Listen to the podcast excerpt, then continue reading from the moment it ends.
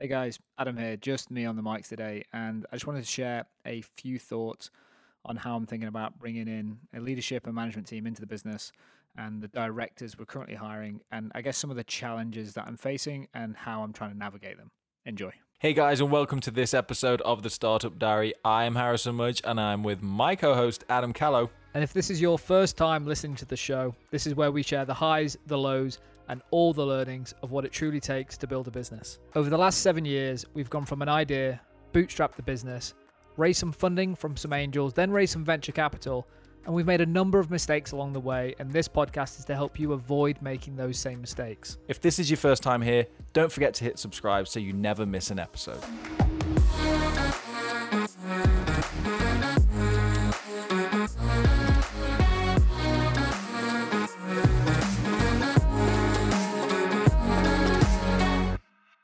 Hey guys, so you probably heard at the top of the show that it's just me on the mics today. And I just want to spend just 30 seconds just explaining why, really. Because we love doing this show, but we keep putting ourselves into this ridiculously horrible situation every Tuesday when we're all around the table. And we kind of go, well, what are we going to talk about today? And there's a lot of stuff we could talk about. And then we kind of say, well, we're only doing one show a week, so we need to make sure we get the right topics. And it kind of just just gets a little bit painful and frustrating for everyone around the table because we want to do a show and we kind of get stuck on what to do because we kind of I guess because there's only one show we put so much emphasis on that show. So moving forward, we're just going to go back to what it used to be like. Like no pressure, doing this because we enjoy it and hit and record whenever there's anything that I think is interesting to talk about. And I might share it or Sam might come in and share something or Harry might come on and share something or we all might get around the table and talk about a topic together. I guess what I'm saying is we're just going to hit record and enjoy being on the mics and sharing like what's going on behind the scenes without this kind of internal pressure that I think we're putting on ourselves to kind of create the show that we think the audience want to listen to. We're just going back to hitting the mics and doing the shows that we want to do in case there's something in here that helps a listener. So that's really all we care about. So today's show is, I guess, just me just sharing some of the work that I was doing today because I guess it might be helpful for someone going through a similar situation. And that situation is really, I guess, the growing pains of a small business when you have to bring in, as far as saying like a leadership team or a management team into the company. So for those of you that don't know, we, we're kind of like 14 or 13 and a half. We don't hire a midget. Um, is that PC? Who cares? Everyone knows I'm a good guy. um, we don't hire a midget. We've got someone that works uh, part time for us, um, a ninja called Bailey, who's uh, works with Mark in the development team. So 13 and a half of us, and we've ebbed and flowed between like 10 and 15 people. So what we've done in the last couple of years is kept moving between how many people in the team. And at, at first, you kind of say, well, I've hired the wrong person. Here was the hiring mistake. Here was this. And you kind of like look to blame all the external factors. and then you go through coaching and you realize actually probably everything's your own fault and you're just deflecting and projecting onto other people. So you kind of take a look and you say, well, where, where have I made a mistake here? And I think there's a flaw in my ability to grow as a CEO. So I hired a coach to help me work through that. Uh, and with the goal of basically helping me learn how to run a team that goes from like maybe 15 to 20 people or 15 to 30 people, because I think they require different skill sets. And also, I across the uh, the way my iPad is currently pinging. In case you can hear that, uh, there's Shopify orders. We literally just, I guess it's past three o'clock. We just launched a new service, and they're the orders coming through, which is making me smile. Uh, hopefully, you can hear that in my voice. Um, revenue and that Shopify sound will never get boring to me. um, so back to the topic at hand. I'm I I kind of realized that I needed to bring in a leadership and a management team because I was getting stretched too thin and really not doing my job as a CEO. So I kind of went, well, let's just fast forward. And I got given a challenge to say, well, take the names off the, the org chart and actually paint the picture of what the company will look like in two, three, five years' time.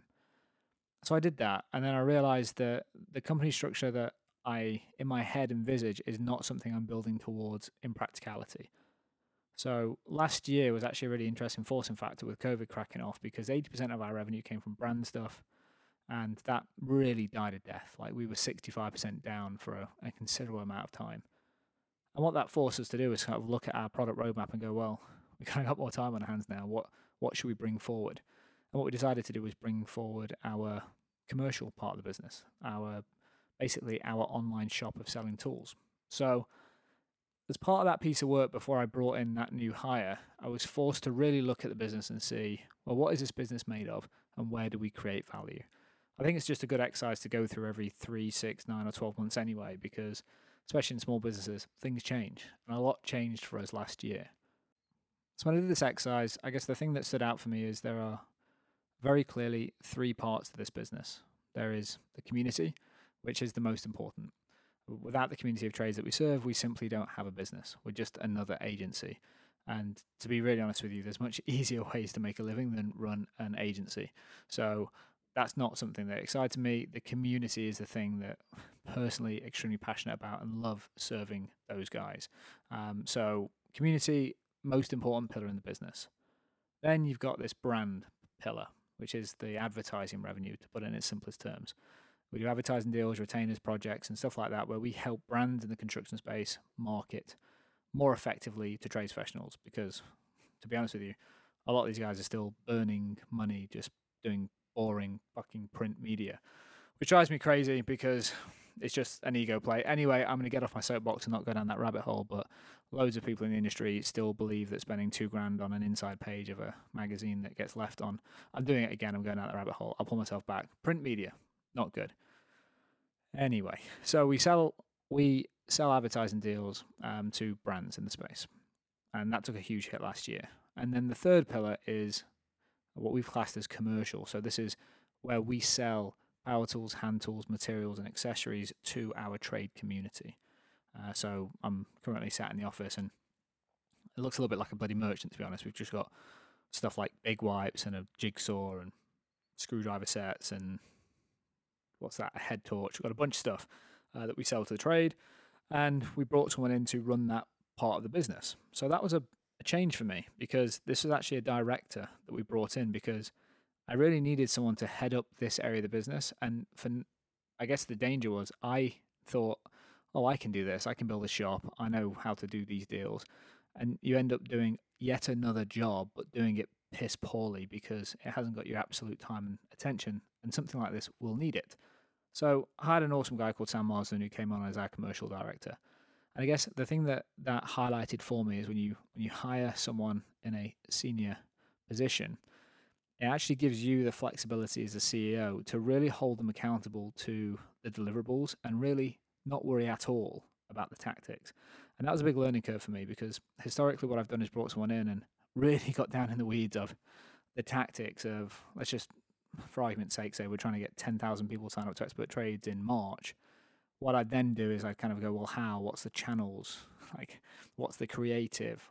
Um, what's the CPA? Like, I'd kind of go down into that level of detail. Whereas one of the things that I got taught through my coaching is let good people do great work and then hold them accountable based on their results. So this was a great opportunity for me to learn and test that.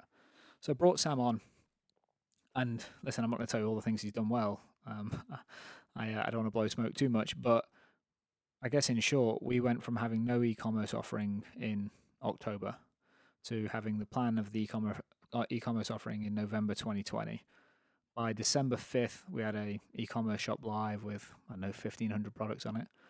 And then 6 weeks later, we've got 25,000 products with national distribution and fulfillment and really happy with that by the way, in case that didn't come across.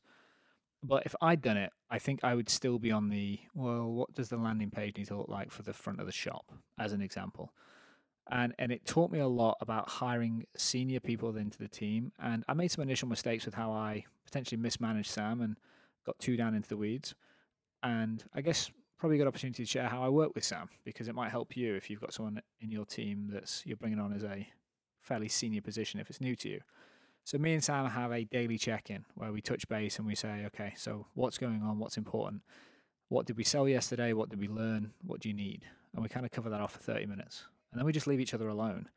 And that for me was like, I guess, just really eye opening because it demonstrated that when you put someone in the right role, you don't have to get into the tactics and you can trust that there is someone else fighting as hard as you to deliver the results the company as a whole needs. So that kind of takes me on to where we are today. So I kind of said, okay, so let me go back to that org chart without the names on the board and it's just the roles. Well, what it ends up with is me having four reports three directors and one CTO. So CTO, that's never going to change. Me and Mark, um, we're always going to work that closely together because I think that's the best way. The CEO and the CTO need to be hand in hand because the technology in a company really needs to be deployed against the vision of the business. So those two people need to be working extremely close and in sync. So CTO, that's already there. Me and Mark. Sam came in, commercial director. So then I thought, well, there's two more roles that I need to hire for, and I need to do it pretty quickly. So there's a role which is the community director, which is the person that is responsible for the community, and there is a person that is responsible for the brand and the advertising. So that's what we've classed as our partnerships director. So I did that all in theory and it all made sense. And then I decided, actually, let me actually define what these people need to do. And the reason I did that is because I've been pretty pissed off recently because I feel like I've come into the office and I've tried to do these three roles in a sort of a what's the best way for me to explain this? I've just come in and tried to like brute force through my to do list and not applied any strategy behind how I spend my time. So I kind of feel like I'm being really ineffective right now, which naturally pisses me off. So, um, what I did this morning when I came in was I jumped in and I just opened up a Google Doc, which is in front of me right now, uh, which is my roles and responsibilities at Expert Trades. So, right now I'm wearing these three hats, and my job is to replace myself with the community director needs to be hired for, and the partnerships director needs to be hired for.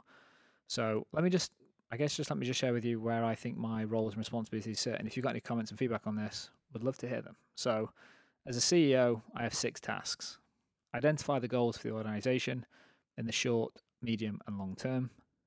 Work with the directors to establish and execute strategies to achieve the company goals. Set budgets for each department and hold the relevant director accountable for results ensure the technology is fit for purpose and supporting company goals, ensure the company operates within its agreed values and principles at all times, manage company resources effectively to ensure a positive cash flow. That's sort of what I think my job is as a CEO. Then I'm going to move on to the community director, which is ensure all members, paying and non paying, feel valued, supported, and connected. Maintain a clear product roadmap for verified office and web, three of the services we offer deliver results based on the company's annual budget, identify and deploy tactics to grow the community size and levels of engagement, ensure managers have clear responsibilities and performance measures, ensure direct reports are clear on their career development opportunities. That's the community director. And lastly, partnerships director. This is the person that sells those advertising deals to brands, is maximize the advertising revenue without damaging community engagement create content to establish the company as an authority in marketing to trades, deliver results based on the company's annual budget, ensure managers have clear responsibilities and performance measures, and ensure direct reports are clear on their career development opportunities. Yes, those last three are the same for both because I think it just makes sense. So, why am I sharing this with you? Because I think if you are in a company right now, there's definitely a job that needs to be done because you will naturally find yourself wearing multiple hats. And this is really the key takeaway. I've actually just got off a coaching call with a member of the community who's going through this exact same thing, and we just happened to bump into, into each other at the same time. We were both going through this same exercise, like within a day. So, as you grow a small business, you end up wearing lots of hats, but unless you know what the responsibilities are for each of those hats, they actually start to blend in together. And that is really problematic because then you don't prioritize what each of your roles and the responsibilities of those roles are. So you could be coming in and doing um, non urgent and non important tasks, but feeling busy. But the problem with that is you could also be doing important, urgent tasks for one role, but failing on the other two. As you can tell from just me explaining it, it's really hard to wear multiple hats in the business, but as every small business owner knows, you have to wear lots of hats. So, my challenges for you is take a good hard look at where you are today and trying to make a note of what hats that you're wearing and then draw out what the company structure could look like in, let's just say, two years' time. And start to define the roles in the business and divide your tasks based on those roles. Because for me, the benefit is, is I'm going to start booking my time in and I'm going to have, for example, a CEO day. So let's just say my Fridays might be pure strategy and CEO activities. And you go, well, what does that mean? Well, I go very simple. I do six things as CEO. So every task that I have to do, has to be one of those six. If it's not one of those, I'm going to delegate it or delete it. Simple as that. I'll have a community day where I'll just focus on community activities. And it'll be one of those six items I mentioned before. And if it doesn't fall under that, I really have to second guess why I'm doing that task. It creates a framework for me to make decisions and really helps me build my tasks based on principles. So I guess I just want to share that with you and see if you want to do the same because it will allow you to really build the roles out. And when you hire for those roles in the future, you've done the role in a strategic way that it should become much easier to hand over. Anyway, guys, that's 15 minutes of me. Stay well. I'll speak to you soon.